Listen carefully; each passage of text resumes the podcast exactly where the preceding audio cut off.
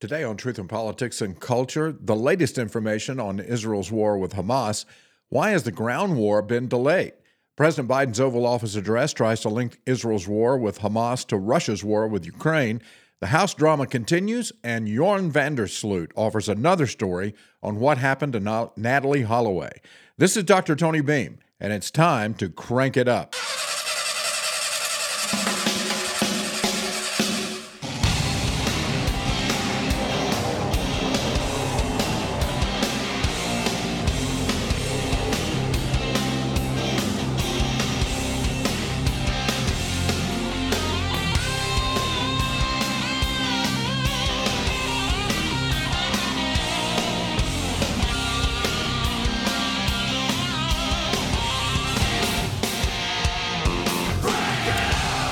Good morning, everybody. Welcome into a Friday. We used to call this when I was doing radio, we call this back patting day. You just reach around, pat yourself on the back because you've made it all the way to the weekend. Surely, if you got this far, you can make it to 5 o'clock or 12 o'clock or whenever you're done today. And then you can, uh, yeah, we get to the weekend, then you can crank it up. Hope you're going to have a great weekend. Uh, looks like we might have been have some rain coming into our our area, uh, perhaps over the weekend. I know we've we've had some cooler temperatures lately. Late, lately, wow, starting to feel um, a little bit like fall. I mean, you get up in the morning, it's forty something degrees, and uh, that's uh, put on a light jacket weather, shall we say? It's kind of like having your perfect date. For those of you who remember that movie. Uh, Anyway, uh, great to have you listen to the program this morning. Uh, if you're live on Facebook, thanks. Uh, we're going to dive into the news here because we've got um, so much to get to today. Uh, the war w- between Israel and Hamas, uh, to say that it's heating up would be an understatement. It's uh, red hot right now. In fact, there's a breaking story coming out of Israel that the IDF is reporting that on Friday morning, that is um, at some point in just the last several hours, three Hezbollah terrorists were identified and killed in an airstrike on the border with Lebanon. So Israel essentially has two fronts. I mean, they have the they, they and really you could say three because there hasn't been a lot of activity in the West Bank. There's been a lot of protest, but as far as seeing the war expand to the West Bank area, uh, not yet but that could also happen. But but for all intents and purposes, Israel is at war, getting ready to go into Gaza, and at the same time preparing for what's going to happen as soon as they enter the city of Gaza. Uh, there's likely to be an attack from the north. Um, so it's estimated, by the way, that there are about 50,000 Hezbollah or Hamas rather fighters that are in Gaza. And that's that's not a huge strip of land that we're talking about. When you're talking about all of Israel, you're talking about a very small sliver of land. And you've got a smaller sliver of that small sliver where you've got 50,000 Hamas uh, terrorists who are ready to go to war. Now, Israel's got about 350,000 troops.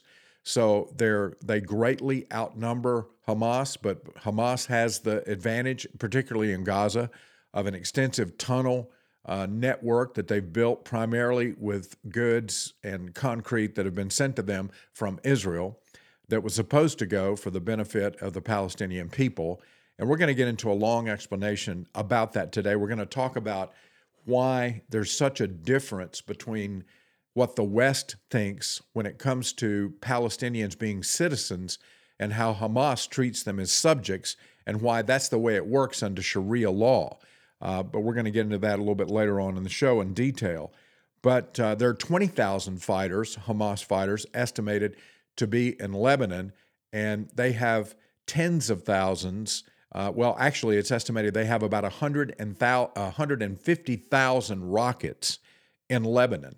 And so if if Lebanon were to unleash all of its Hamas fighters and all of its rockets, um, Israel would definitely have a major military conflict that they would have to fight on two fronts once they enter into Gaza. And that, I think that's playing into part of the delay that we have. Plus, there's another element to that uh, that we're going to talk about in a few minutes as well as we look kind of from the 30,000 foot level at, at all of the pieces uh, that have to come together for Israel to be successful when they go into Gaza. So, additionally, IDF, according to this report from Fox News on the killing of the Hezbollah fighters, IDF snipers shot at armed men who were identified near another area of the border fence. Israel's military has clashed with Hezbollah terrorists several times in the past two weeks since war broke out with Hamas. The Iran backed Islamic extremist group has called on Israel to cease bombardment of Gaza and threatened to join the conflict on the side of Hamas. Hezbollah officials said Wednesday the group is a thousand times stronger than in previous conflicts with Israel. Uh, they went on to say the response to the mistake you might make with our resistance will be resounding, said senior Hezbollah official Hashim Safieddine uh, during a rally in a suburb of Beirut where protesters also waved Hezbollah and Palestinian flags and chanted death to America and Israel, according to Reuters and The Guardian. So that's that's breaking. That is just happening, or the IDF has just released this information um, about sort of a, an uptick in the violence as it relates to Hezbollah in Lebanon. Also, yesterday, the USS Carney, a Navy destroyer which is operating in the northern Red Sea, intercepted three land based cruise missiles and several drones that were launched by the Houthi forces in Yemen. So now there's another front that could be opening up. The Houthis are also backed by Iran and they've been at war in Yemen. And of course, the Saudis have had uh, soldiers in Yemen trying to protect the government there. Um, and this has been going on for years. So now the Houthis are at least turning some of their attention to Israel. They can't, the Navy can't confirm, or at least it hasn't confirmed yet, where those where those missiles were headed, but they appeared to be headed to Israel. I think that's probably pretty clear. Um, Brigadier General Pat Ryder, the Pentagon press secretary, told reporters the missiles were potentially headed toward Israel, but he said the U.S. hasn't finished its assessment of what they were targeting. Another U.S. official said they don't believe the missiles, which were shot down over the water, were aimed at the U.S. warship.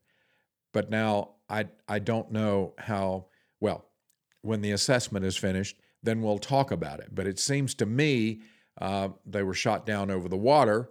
Uh, of course, firing from Yemen, uh, the missiles could cross the water headed toward Jerusalem or Tel Aviv.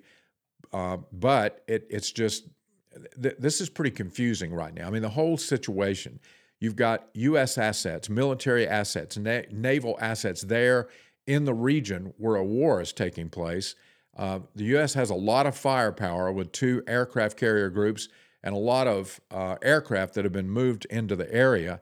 And to think that this thing is not going to expand to include the United States in, in some major way, which really it all it already is. These these could be considered the first shots. Shooting these missiles down could be considered the first shots of the United States in getting involved in this war. And of course, we know that we have Delta Force soldiers in Israel.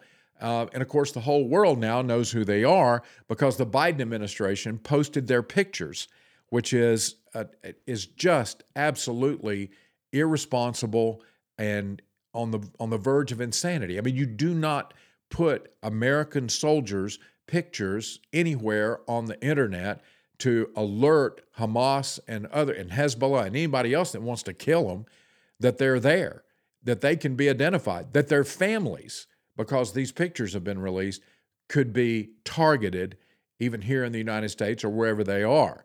And so uh, they could be, uh, the family members could be taken hostage. I mean, there's, they could be killed.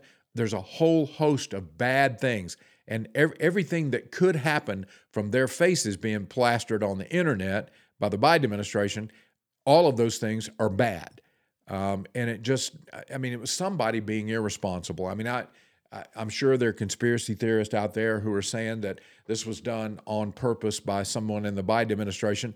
And I'll say this I mean, we've already had one Biden administration official uh, resign, a lower level official resign. I believe that was out of Homeland Security because they are um, upset about the administration's support of Israel in the war with Hamas.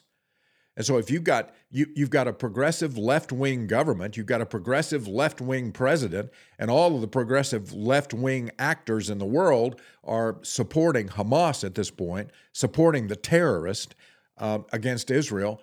And so could there be someone in the State Department or in the Biden administration, I should say, somewhere that would post those pictures on purpose, uh, hoping that Hamas would, well, knowing that they're going to see the pictures, they're going to know who the soldiers are, and would go after their families, that that would help the effort with Hamas. I mean, I'm not going to rule that out. Not when you've already, not when you already have someone who has resigned because they don't like the fact that the Biden administration is too pro-Israel, particularly after the lies that Hamas told about bombing the hospital. By the way, we now know when it comes to the hospital bombing, there were dozens of people that were killed, not 500, and all of them were in the parking lot. There weren't, uh, or at least the vast majority. There, the the hospital, the rocket fell in the parking lot, not on the hospital, and all of that has been borne up by video, by recordings, by every means possible. But the damage, of course, was already done when all the major news outlets in the world ran with the story that Israel bombed the hospital and killed 500 civilians. Um, a U.S. official said, well, as I said, they don't believe the missiles, back to the story about the missiles being fired from Yemen. They don't believe they were going toward the, the warship, but they, they, they haven't announced yet where they believe they were headed. Uh, the most recent drone attack was Thursday at Al Asad Air Base in western Iraq and it was a group they believe the attack came from a group called the islamic resistance in iraq. This information by the way is coming to us from the associated press who had a reporter there on the ground. Um, uh, anyway the islamic resistance posted a statement claiming responsibility for the attack saying they had fired a salvo of rockets at the base and they hit their targets directly and precisely. Well a u.s official confirmed that, that the attack was made but said it was too early to assess any impact. Also on Thursday, the Al Tanf garrison in southeastern Syria was struck by drones. U.S. troops have maintained a presence at the base for a number of years to train Syrian allies and monitor the Islamic State's military activity in Syria. Uh, the Pentagon said one drone was shot down, but another hit the base and caused minor injuries. So now we have Americans that are in harm's way. They're doing what our United States military does. They go into hot spots, um, into dangerous situations, and now we have U.S. forces being hit and being injured at the same time that we still have American hostages being hold, held in Gaza and 37 Americans confirmed dead in the Hamas attacks against Israel. So the United States is involved in this.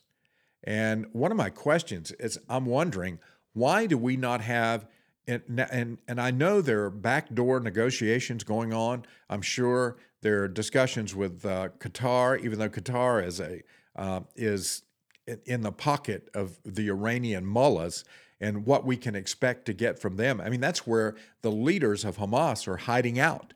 They're in Qatar. They're not in Gaza, and so uh, that's one of the reasons that I think the delay is taking place with Israel going into Gaza because they're beginning to ask the question what are we going to have when we get in there? I mean, if we're going to kill the senior leaders of Hamas, now they've taken out some of the leadership that's left in Gaza, but the senior leaders are watching from the sidelines in Qatar. And that is going to be, uh, you, you know, it's going to require uh, an assassination team to track them down uh, they're not going to be able to go into Qatar and, and take them. And, and the Qataris are not going to give them up because they're in line with Iran. They're also supposed to be an American ally. Um, and, and of course, th- this all plays back into this ridiculous notion that the Biden administration thinks that they can placate Iran by giving up $6 billion to Iran in exchange for hostages. Uh, Iran's bigger plan, their overall plan. They're, it's a, they operate under Sharia law. What they want is the complete destruction of Israel. And giving them money is never going to placate, it's never going to change their philosophy or their dedication to the Quran. It, it, it's just not. Um, so, um, anyway, Syrian opposition activists said there was a separate drone attack on an oil facility in eastern Syria that houses American troops. Omar Abu Lala, Laya, um, a Europe based activist who heads the Deir Ezor 24 media outlet, said three drones with explosives struck the Conoco gas field in the eastern province of Deir Zor that borders Iraq. The Britain based Syrian Observatory for Human Rights and Opposition War Monitor also confirmed explosions at the site. So now we've got we've got multiple attacks. We've got missiles fired out of Yemen. We've got drone attacks in Syria. Um, we've got uh, drone attacks in Iraq. On Tuesday, militants launched three drones against two Iraq bases that the U.S. uses to train forces and conduct operations against the Islamic State. During the spate of the launches, one warning turned out to be a false alarm at Al Asad, but it sent personnel rushing into bunkers. During that incident, a contractor suffered a cardiac arrest and died.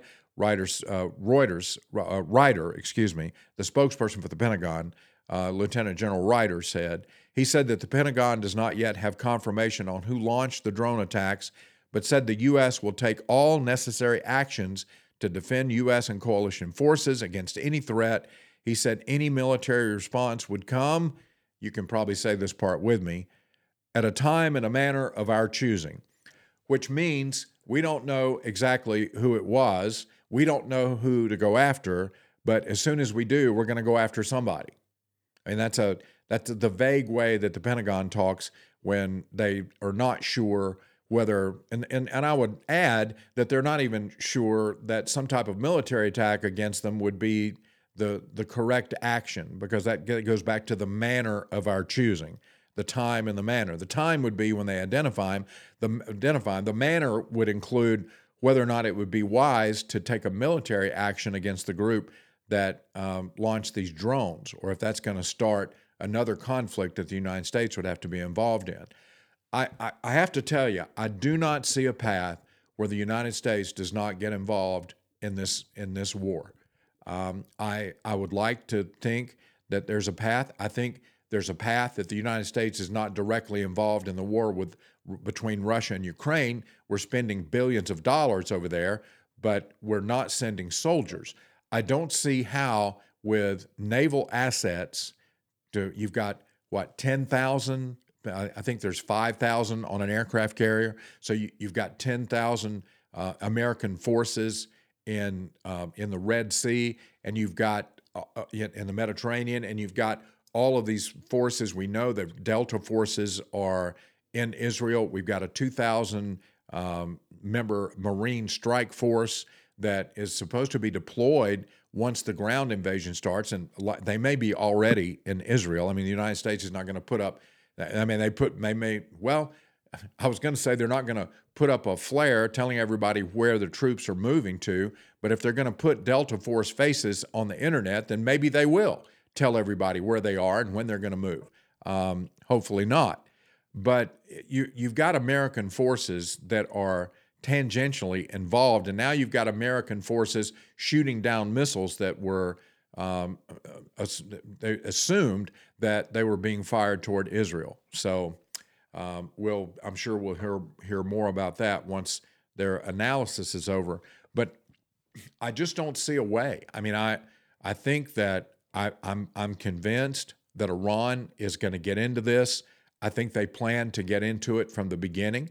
I think they sense weakness with the United States, and I think they sense that Israel obviously was caught off guard with this attack from Hamas. Um, and I believe once Israel invades Gaza, that they will see that as an excuse for Iran to engage, uh, certainly from Lebanon through their proxies, Hezbollah, and possibly through Syria, where they've already moved military assets. We know that. Um, and of course, the Biden administration is telling them not to do it. If Iran gets involved, I think the United States gets involved by attacking Iran and trying to take out their military assets. Now, what happens from there is anybody's guess. I mean, I, uh, do the Russians and the Chinese get involved? Do the does Jordan and the other countries that surround Israel uh, do they begin to get involved? You you realize the situation with Israel there are 9 million people in a small strip of land surrounded by about 600 million, pe- million people. And the vast majority of those people want the uh, Israel to be destroyed. Uh, thinks Israel shouldn't be there. Uh, now, when you think about that, I mean that's overwhelming odds, um, and and the chance that all of this is going to be settled by Israel simply going into Gaza, and as one Israeli commander said yesterday, maybe taking as much as a year to work through Gaza house to house to get rid of Hamas. Um, that's, you know, I, I just don't see a, a, a, situation where the United States doesn't get much more involved. I hope I'm wrong. I mean, I, I want to be wrong about that, but we're already involved. Uh, we're going to be involved with billions of dollars, whether soldiers are sent there or not. Uh, or I should say, any more soldiers, any more military assets are sent in uh, we're we're gonna we're going to be inextricably linked to Israel's fight against these Hamas terrorists and possibly Iran. Certainly Hezbollah. Israel's already fighting them to the north. All right. The big question that a lot of people are asking is you've got all these assets sitting outside of Gaza. Why is the ground war not started? Well, I, I think it's because there are a lot of logistical problems complicating the plans uh, for uh, Israel to operate in once they get into Gaza. Uh, they're planning to take out Hamas, but they can't get the top leaders because we've we've already talked about that. The top leaders are on the sidelines. They're in Qatar. They're nice and safe there, unless the uh, Israeli Mossad is is able to. Their intelligence agencies are, are able to find them um, in Qatar. I, I I don't think they would think twice about assassinating them, even if they're uh, under the auspices of the Qatarian government, if they can get to them. But right now, that's where they are. That they, Israel's not going to be able to go into Gaza and take them out. Um, so if Israel goes into Gaza, short of temporarily taking out the terrorist ability to attack them and taking out their fighters, what what is the long term gain? I mean, I think Israel they're they're having to think about this once Israel withdraws, if they if they're not going to go in and occupy Gaza, and they don't want to do that, they they left Gaza in 2004. Uh, they wanted Gaza to be run by the Palestinian people, and it ended up being run by Hamas. And we're going and and this is part of the problem is that the Palestinians, when polling is done, now it's hard to get accurate polling out of um, that part of the world, of course, and particularly out of Gaza. Uh, but about 87% of just the Palestinian people believe that Israel should be wiped off the face of the earth. Now, what? So, how do you make a distinction eh, between Hamas, the terrorist, who are waging war, and the Palestinians who agree with Hamas that Israel needs to be extinct? And that's part of the re- that's the reason, one of the big reasons that Egypt and Jordan are not allowing Palestinian refugees to come into their country. And it's the reason that the United States, if we're going to take Palestinian refugees, it I, I can't imagine a scenario where we could vet them at this point enough to say that it's safe for them to come into the United States when 87% agree with the terrorist view of what needs to happen to Israel. That leaves, I mean, there are Palestinian Christians that are under siege, and and uh, we need to pray for them. We we we need to be heartbroken, quite frankly, over their plight because that would be part of the 13% in Palestine that doesn't agree that Israel needs to be destroyed. But when you've got 87%, it's just really, and of course, Hamas is controlling any of the polling data, whether uh, they're threatening uh, the Palestinian people with, uh, you know, it, you answer the, this question the wrong way, uh, then we're we're going to visit you and your family, and you will be no more. I mean, I'm sure that goes on. So it's it's it's difficult to get an accurate picture, but I think it's safe to say that because the Palestinians elected Hamas, I mean they they rejected the idea of of having um, the PLO or some type of authority over them that would be more friendly toward Israel and the rest of the world, and they chose the terrorist. Now, Hamas is not allowing them to have any kind of free election. And yes, Hamas had, uh, intimidated a bunch of people in Palestine in the election that put Hamas in power to begin with. But you, you, you can't, it would be almost impossible, I would think, to separate the true believers in Palestine, those who really do support and follow in the footsteps of Hamas, that it, it would be difficult to separate them if if that was um, if, if you were going to do that to try to figure out who would not be a threat if they were allowed to come into the country. And another problem is the hostage situation. Um, they would like to get the hostages. They'd like to locate the hostages and rescue as many of them as possible. It's estimated that there's about 200 hostages, and there's still American hostages being hold, held. I've heard anywhere estimates from anywhere from 14 to 30, and and so there we've got U.S. citizens there being held in Gaza.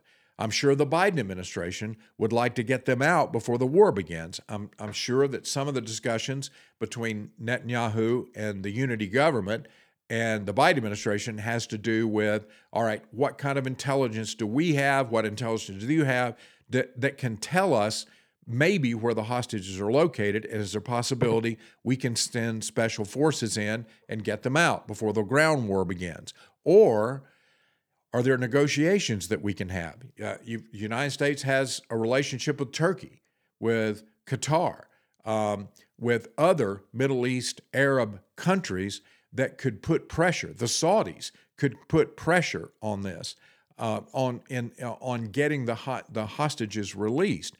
And so I'm sure there's back channel negotiations going on. And part of the reason that Israel hasn't marched into Gaza yet is that they're trying to find out can the hostages be released? Can we rescue them?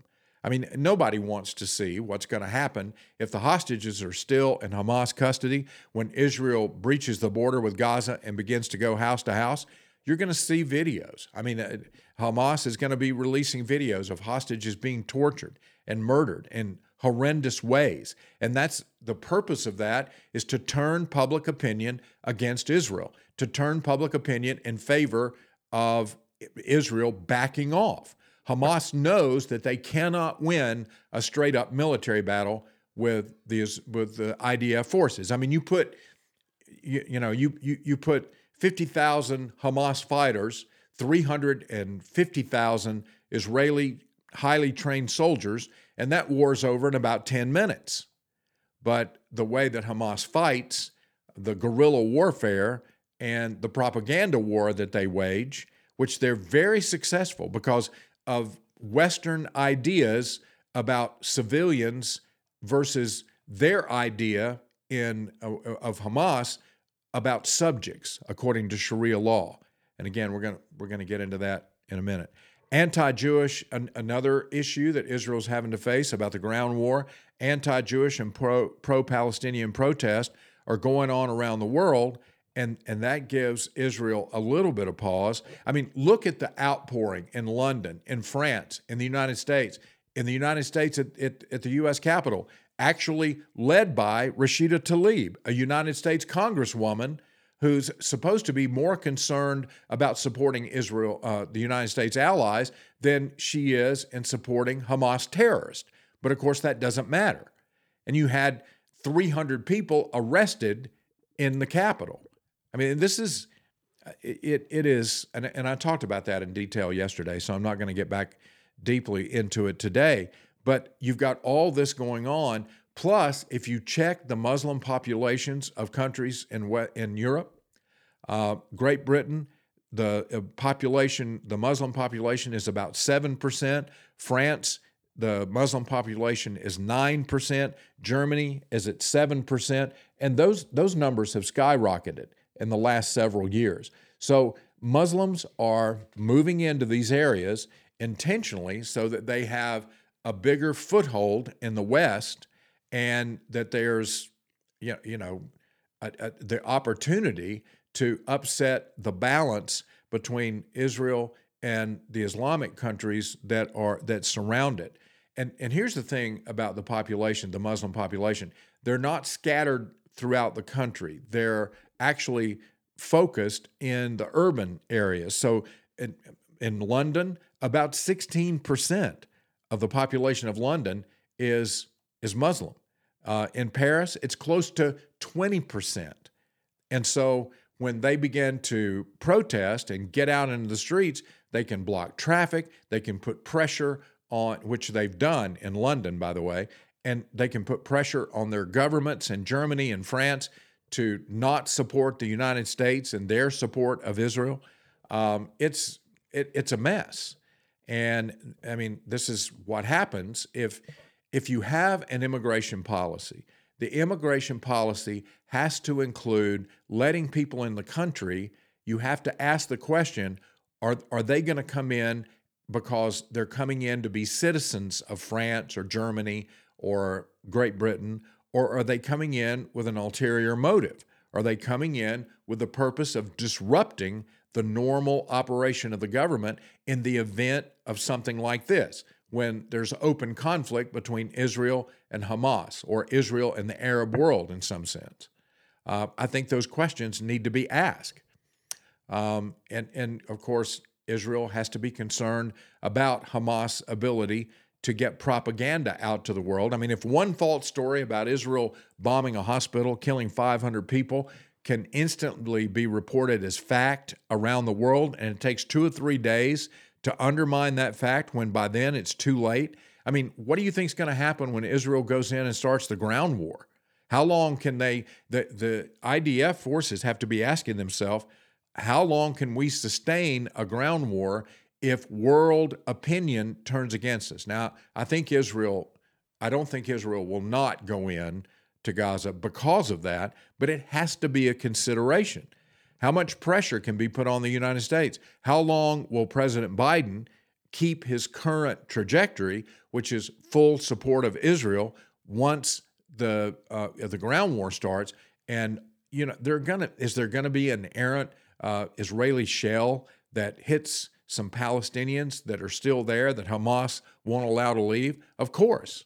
Is there, is there, is there going to be, even though Israel does everything they can do to minimize civilian casualties, then you're still going to have situations where Israel is forced to take out Hamas fighter elements that are located in civilian areas, and there's going to be the death of civilians. Hamas is going to use that. How much pressure can the world put on Israel, and can Israel stand up to that pressure once they begin the ground war? That has to be one of their considerations.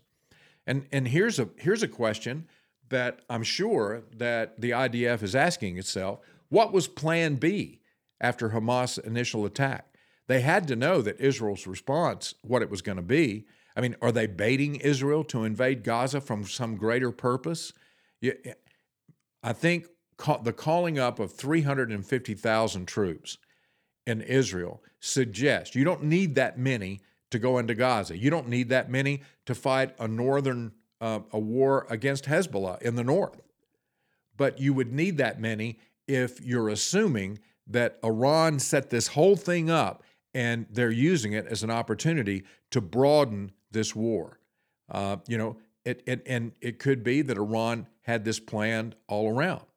Uh, it it uh, had this plan all along, I should say that they were going to use this as an opportunity to make a final push against Israel. And I think a lot of it has to do with the fact that Israel and the Saudis were getting uh, uh, close to some type of agreement. Um, the mullahs in Iran hate the Saudis. I mean, in the background of all this, you've got the Sunni Shia conflict that's been going on between Muslims forever. I mean, the, the Shias in um, in Iran are opposing the Sunnis just about everywhere else. I mean, uh, Iran is is mostly Shia, and then the Sunnis are Jordan, Saudi Arabia. So the tensions between Iran and Saudi Arabia are religious as well as political. And so you've got you, you know the question is which way is Saudi Arabia going to go in this? I think Israel's trying to factor that in as they think about broadening the war. Um, right now, Israel has a unity government. I mean, before Netanyahu was the prime minister, he he called the shots, but he's not running the government by himself anymore. He's got Benny Gantz and Gadi Eisenkot And the, the reports coming out of Israel is that there's disagreement about between those three about what to do. So they, they can't decide between the three of them what to do about Lebanon. Now, maybe they've decided by now, but at the beginning, there was a lot of conflict between those three about the proper response. And they've got to all be on the same page now because Netanyahu is not calling the shots by himself. Um, you, and of course, you've got the president of the United States on Air Force One when he was coming back from uh, Israel. He was making statements that made it sound like, well, maybe Israel's not going to go into Gaza. Maybe there's been some conversation between the United States and Israel to avoid Israel broadening the war by going into Gaza. Uh, you, you have to put that on the table. And, and, and, and behind all of this, we need to remember the cultural and political structure of Sharia law. And the West has trouble understanding it because in a country run by Sharia law, there are no citizens. You know, we, we get the idea of a citizen from Greek from Greco-Roman culture, the Greeks and the Romans, where citizens actually had rights. But in Sharia law, there's only rulers and subjects. And, and that's it the obligation of the subjects is to obey the ruler as long as the ruler is obeying the Quran. And so there, there are no rights for the subjects. In a war, they're cannon fodder. I mean, that's it, it, if if they're fighting when Hamas is fighting, that's why they don't have any qualms about putting anti-aircraft barrier uh, uh, um, units rather um, into in, near hospitals or in neighborhoods because the subjects are expendable. I mean, there if when you have a jihad, there are two responsibilities in jihad: to fight and to die. Some are tasked with the fighting, and some are tasked with dying. Um, you know, uh, we, we need to take the Muslim Brotherhood at their word when they say things like Islam is our way, the Prophet is our leader, the Quran is our law, jihad is our way, and dying is the way of Allah. And, and it's, a, it's a high honor. When they say that, that's not just a saying, that's not just something that they're putting out there for propaganda purposes. They're saying who they are. Um, and th- I mean, they, they really mean that. This, this isn't just sloganeering. So the two responsibilities, some are, have the responsibility to fight and some to die. In the West, we see civilians dying in a conflict. They see subjects dying as part of an overhaul jihad, overall jihad. And that's and, and that's why sometimes we have problems believing that Hamas would actually do the things that they're doing because we're thinking in a Western way about citizens, where they're thinking in a Sharia law way about subjects who have no rights except to die in a jihad. And the death of the subjects is a strategy, is a strategy. I can't talk today. The death of the subjects is a strategy, not a tragedy to Hamas. I mean, it's it's all part of the same jihad, the same war. Um, human shields, and subject casualties are part of the way that you wage war. And it's the only way that they believe that they can have any advantage over uh, a military force like Israel has been able to put together. And of course, backed by the United States, which is still, even with all our problems, even with all the things that are going on in the military right now, all the woke nonsense, the United States military at this moment is still the strongest military force in the world and hopefully that's going to be enough to, to to keep Iran from getting in. I mean, eh, the United States could take out Iran. I've I've been told by several people in Washington that know about military capability and what the Iranians can and can't do. Um, and, you know that that the United States would have no problem in taking out Iran, but the question is what what happens after that? Do, do, do, the Russians get involved? Do, does the war spread to become World War III? I, I mean, there's a real danger in that. All right, let's talk about Biden's speech and uh, on Israel and Ukraine, because that's essentially what we got. Um, there's several stories that I want to refer to here. Uh, if this was supposed to be a speech that uh, Biden was going to make, just talking about Israel and the United States support for Israel, and instead of getting that, what we got is a, a linking, uh, a linkage between Ukraine and Israel. And I was afraid that's what was going to happen. I think everybody thought that's what was going to happen um, by putting those things together. Here's the story from the Daily Signal by Fred Lucas today. President Joe Biden compared Hamas and Russian President Vladimir Putin and, um, and uh, stressed America's interest in supporting both Ukraine and Israel as the two nations are under siege during a primetime Oval Office speech on Thursday. So there are nine Republican senators who say, look, don't try to do this. Don't link. I mean, they basically sent a letter to the White House and said, don't link Ukrainian and Israeli aid.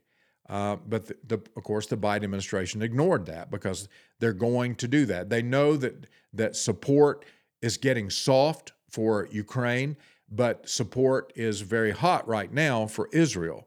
And so, by putting the two together and forcing a vote on both, um, it's it's going to be much easier to get more money for Ukraine as we're trying to give money and arms to Israel. This is uh, from the president's address last night. Hamas and Putin represent different threats, but they share this in common. They both want to completely annihilate a neighboring democracy, completely annihilate it. Now, there are huge differences between Ukraine and Israel. Um, the Ukraine, Ukraine is rife with corruption. Now, Israel's got their own problems, but they've been a stable democracy since the, their inception. Uh, and it you know, it, it, it's just to compare those two and to put them in the same category and to put this war in the same category. I mean, yes, uh, Putin's a thug. I mean, he's a he's a he's a murderous dictator, and and I, I don't think there's any question about that. Um, he bombs hospitals with his military. Uh, he takes out civilian targets, but to to actually equate Hamas and Russia uh, now, there are connections in the sense that Russia is connected to Iran, their allies. And of course, Iran is supporting Hamas. So, tangentially, uh, Russia would be an ally of Iran if the United States had to take out Iran because of this war. I mean, that's the, that's the danger of this thing escalating into World War III. Um, Biden moved on last night to talk about Russia, the continuing war of the Ukraine he said, quote, meanwhile, Putin denies Ukraine has or ever has been had real statehood. He claims the Soviet Union created Ukraine just two weeks ago. He told the world that if the United States withdraws, our allies will as well. Military support, uh, military support for Ukraine would have a week left to live, but we're not withdrawing. In other words, uh, the, Putin believes he understands that the United States and its allies are propping up the Ukrainian military, supplying them with the weapons they need. The Ukrainians have the will, they just don't have the way. And it's the West that's giving them the way to stand up to the Russians. And there's a byproduct of this that's a good thing. I mean, with Russia, they're, they're depleting Russia's ability to make war with other countries. It's been estimated that as much as 50% of Russia's um, fighting capability has been reduced because of the war in Ukraine. And so, this is one reason that maybe if the United States has to go and attack Iran because of this Hamas Israeli war, then it's possible that Russia is not going to have the capacity to start a war with the United States while they're still fighting in Ukraine. Um, but you know, it, it's still there's still a lot of controversy swirling about this. A lot of people in America are getting tired of the fact that we've got $33 trillion in debt and we're spending billions of dollars to defend Ukraine. And we're not doing anything to defend our own borders. That's the argument that you hear. And it's a valid argument. I mean, we're we're helping a country maintain its sovereignty while our sovereignty is being threatened by people pouring across the southern border with no little accountability. I mean, you've got illegal aliens coming in in waves. And this is, and, and of course, the focus now is off the, of that. You, you don't see anybody keeping up. What's going on at the border right now? What's happened in the last two weeks? Well, if you've been looking for news stories, you're running into a lot of issues because everything is focusing on the war with Israel and Hamas. Um, the president said last night if we walk away from Ukraine, if we turn our backs on Israel, again, putting those things together, it's just not worth it. That's why tomorrow I'm going to send to Congress an urgent budget request to fund America's national security needs to support our critical partners, including Israel and Ukraine. It's a smart investment that's going to pay dividends for American security for generations. I think he's asking for um, hun- another $100 billion We've already given $113 billion to Ukraine, and the senators that have lined up against this are Mike Braun of Indiana, Mike Lee of Utah, Ron Johnson of Wisconsin, Rick Scott of Florida, Cynthia Lummis of Wyoming, Roger Marshall of Kansas, J.D. Vance in Ohio, Marsha Blackburn of Tennessee, and Josh Hawley of Missouri. Now, that's not enough opposition in the Senate, obviously, um, if all the Democrats stick together and support the Biden administration on this, um, that that's not enough opposition to stop any kind of bill that would fund hundred billion between Israel and Ukraine. Um, but we don't know what's going to happen in the House. Right now, Jim Jordan does not have the support to be House Speaker. Now he's he says he's in it for the long run. That he's but he's losing support. I mean, when votes are held, then Jordan loses support rather than gaining support. I think the he had 22 lined up against him. He gained four people supporting him and then lost two. So he's at a, a net loss of two, um, or in, in the with, with the when they voted for him when the House Speaker vote was held. So you know that I, I don't know what that's going to turn into. Uh, Republicans have rejected the idea of giving like more power to the speaker pro tem because they would have to make a deal with Democrats, and that's just not going to happen.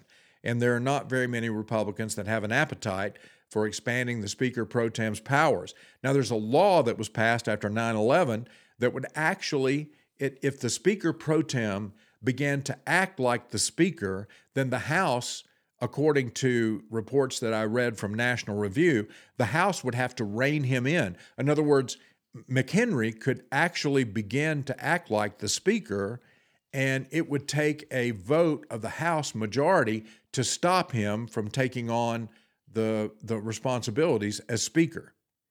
Because the, and the law passed after 9 11 was passed because in, in anticipation of a catastrophic event where um, you know, you had members of the House were killed, or we were in some kind of broader war, um, and and so it would make it possible for the the next person in line to have the power to keep the House running properly.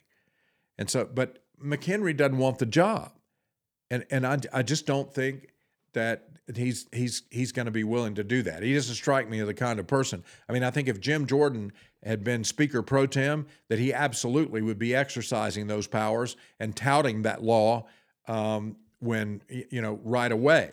But McHenry, not so much. Um, so I, I don't know what's going to happen. I it, it it looks to me like that they're not going to be able to find somebody that they can agree on. Now maybe Jordan wins the thing today in another vote. I one of the things that's turned off House members to Jordan is that he's been using pressure tactics to try to get people to flip, and people just don't like to be bullied. I mean, I, I, I don't think that's a wise move by Jordan. I think you need to convince people why they should support him. And of course, now every day that goes by, the pressure is building for the House to, to, to get in order so that it can function the way that it's supposed to with all this stuff going on around the world. Uh, but so far, the pressure has not gotten strong enough to overcome a lot of the personal animosity that's keeping somebody from being speaker. I mean, a lot of this boils down to the fact the reason people won't vote for Jordan is because they don't want Matt Gaetz to get a victory out of this. He started this chaos. And they don't, and Matt Gaetz supports Jordan. Matt Gaetz wants Jordan to be speaker. And so this is a lot of Republicans saying that don't like that whole situation that they don't want to reward Gaetz. They think that um, that, that that would be a, a, wrong move. It send a wrong signal. Um, so I, I don't know how they find a solution. I mean, I if I thought I knew, I would I would tell you. So here's here's the thing with Biden in his speech last night. Uh, he links Ukraine and Israel aid because of the soft support for um, aid to Ukraine right now, and so this is is this going to work? I think there'll be enough votes in the Senate and in the House to pass an aid package that actually includes Ukraine and Israeli support, money for both fronts. Um, I, I, I, don't think Republicans will have the ability to separate those issues. Uh, they might in the House, but even there, I doubt you. I think you're going to have pretty much universal Democrat support, and it's going to be difficult to peel off, uh, you know, to have a, enough Republicans to actually stand up to this. Which, look, should the aid be considered separately? Absolutely. I mean, this is a blatant ploy by the president to link these. Now, it's good. Pol- I mean, it's good politics in a bad way. Does that make sense? In other words, it, it's not something that should be done, but the fact that it's being done shows that Biden understands the situation and he's trying to get two things that he wants done at the same time one that's popular and one that's not very popular. At least support for Israel right now is popular. But as time goes on, like we said, I, some of that support I think is going to is going to fade away, sort of like the support that's fading for the United States continuing to fund the war between Russia and Ukraine. All right, um, I want to shift gears here a little bit, um, and a, a, lot of you are not going to be interested in the story, and I get it. Uh, but you know, back in 2004, 2005, I, I guess it, it, there was no. You could not pick up a newspaper you could not pick up a magazine. You couldn't go to a website. You couldn't log on to anything without, uh, or turn on the television or the radio without hearing about Natalie Holloway. I mean, Natalie Holloway, it, it was 24 7, 365. I mean, it was all about her as an 18 year old high school student from Alabama who, when she graduated from high school with honors, went, went on an unofficial high school graduation trip with 124 other people down to Aruba. Now, the age to legally drink and to consume alcohol in Aruba is 18. So you have 124 18 year olds with virtually unrestricted access to alcohol and a handful of chaperones. I mean, what could go wrong? I mean, they were not going to watch them 24 7. And so, when this story, the reason I'm talking about this is that there's actually been sort of if if you buy what van der Sloot is selling this time, the guy who killed Natalie Holloway, uh, we've finally gotten to the bottom of this case, and it's a tragedy at, at, at the penalty that van der Sloot is going to pay. And, and we'll get into that as, as we talk about this a little bit more. But what he's going to end up serving in prison is nowhere near it. It comes it comes nowhere near fitting the severity of his crimes in this case. Um, but just to give you a little bit of review, because we need to back up for those who may not remember a lot of the details. Uh, May 30th, 2005, some of Natalie's classmates in Aruba on this trip said that they saw her being escorted out of a nightclub with three men who were not part of the party, not part of the trip. And the three men were Joran van der Sloot, and two brothers, Deepak and Satish Kalpoe. Anybody remember? I mean, I hadn't thought about those names in forever, but they were constantly being, in fact, all three of them were arrested. Uh, van der Sloot, Deepak, and Satish all were taken into custody, and they claimed that they dropped Natalie off at a different hotel. So the original story was, yeah, we were with her um, but we took her and dropped her off, and we don't know what happened to her after that. And then later, van der Sloot changed his story and he tried to finger the Kalpoe brothers. He said that the Kalpoe, Kalpoe brothers dropped him off and drove away with Natalie. And so that, for a little while, that turned the focus onto them as the possi- as possibly the ones who uh, likely killed Natalie and disposed of her body. Well, that story fell apart. And over the years, van der Sloot has told multiple stories about Natalie's disappearance.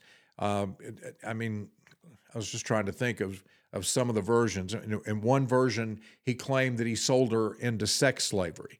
Um, in another version, he was on the beach. uh, when she started to convulse, and he tried to save her, but he failed. And then he called a, a friend to help him dispose of the body because he was afraid. He was afraid nobody would believe that he tried to save her life and that she actually died from having a convulsion.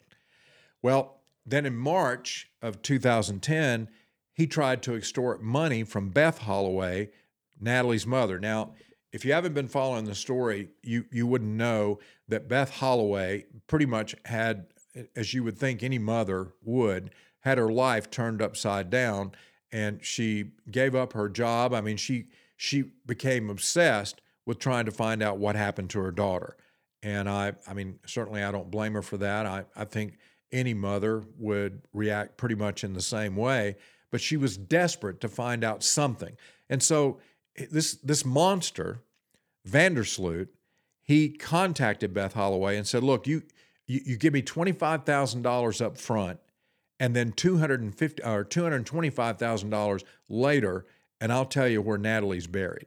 I'll tell you." He, he basically admitted to her that he killed her and knew where the body was, and that he was gonna he was gonna confess, and if if she would pay the money. So a representative of Beth Holloway went to Aruba, gave van der Sloot $100, and then they got the FBI involved because they wanted to catch him. They wanted to get him into custody and charge him with extortion and try to put pressure on him to tell the truth about what happened to Natalie. Um, and then they actually ended up paying the 25000 and you know van der Sloot at that point told Holloway, Beth Holloway, that she was buried under the foundation of a house in Aruba and that his dad actually came and took the body and put it there. But when they checked it out, it turns out the house hadn't even been built until well after 2004. So it was another lie. And he admitted that he lied after that. I mean, he had to know that he was going to get caught in all of this. So, so why is it taking so long? I mean, the next question is that was 2010. So how's it? Why has it taken so long for van der Sloot to be brought to justice for extortion and for telling another story about what happened to Natalie Holloway? Well, two months after van der Sloot extorted the money from Holloway, he murdered Stephanie Flores in Peru in a rage. I mean, he um, he he basically uh, killed her with his bare hands um, because he was he was angry that I think she had, you know, pushed back against his advances toward her. So he's sentenced, he's convicted of killing Flores, and he's sentenced to 28 years in jail by the Peruvian government.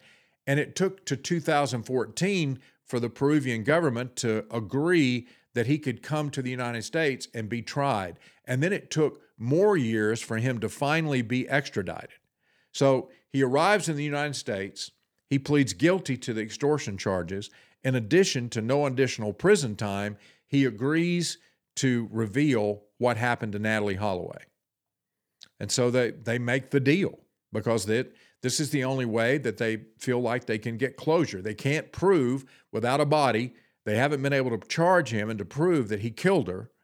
And so when once they made the deal, he testified that he killed her on the beach when she resisted his sexual advances, that they went out on the beach and they laid down in the sand and he started putting his hands on her and she resisted and he started to do that again and she resisted and he kicked uh, she kicked him uh, in the groin and he kicked her in the face and there was a concrete block that was there he picked it up and he smashed her head in killed her and then he waded out. He pulled the body, take, took her body, waded out about waist deep in the ocean, and then pushed her out into into the ocean. And so that's the story now that he's telling. Now we have. Do we know that that story's true? No, we don't. All we have is his word, and he's changed his story over the years. Um, you know, I have questions about that story. I mean, why was the body never found? I mean, I I, I get it. If, if the tide, I guess if the tide was going out, if it took the body out to sea, uh, but it, it, there's also the possibility if the body would have washed up on the beach. So I, I don't know that we're ever going to know the absolute truth, but that's the story that the probably the only story now that we're going to get. This is going to be case closed. But I want you to think about this. This guy, uh, this this piece of trash, which r- really he is. Um, I mean, this is pure evil stuff here. Uh, he's we know that he's committed two murders. We know that he tried to extort two hundred and fifty thousand dollars from Natalie Holloway's family. Just a, a horrible thing to do to hold over them the possibility that they would have some closure at their daughter's disappearance and death and that he would profit from that. And what does he get? 28 years in jail. He's going back to Peru to finish his sentence. And in order to get this plea deal, he, he's not going to serve any more time. Uh, any penalty is going to be rolled into the 28 years, which means that he will be released in 2045. At that time, he'll be 57 years old. Natalie Holloway, Holloway would have been 37 years old this year if she had lived.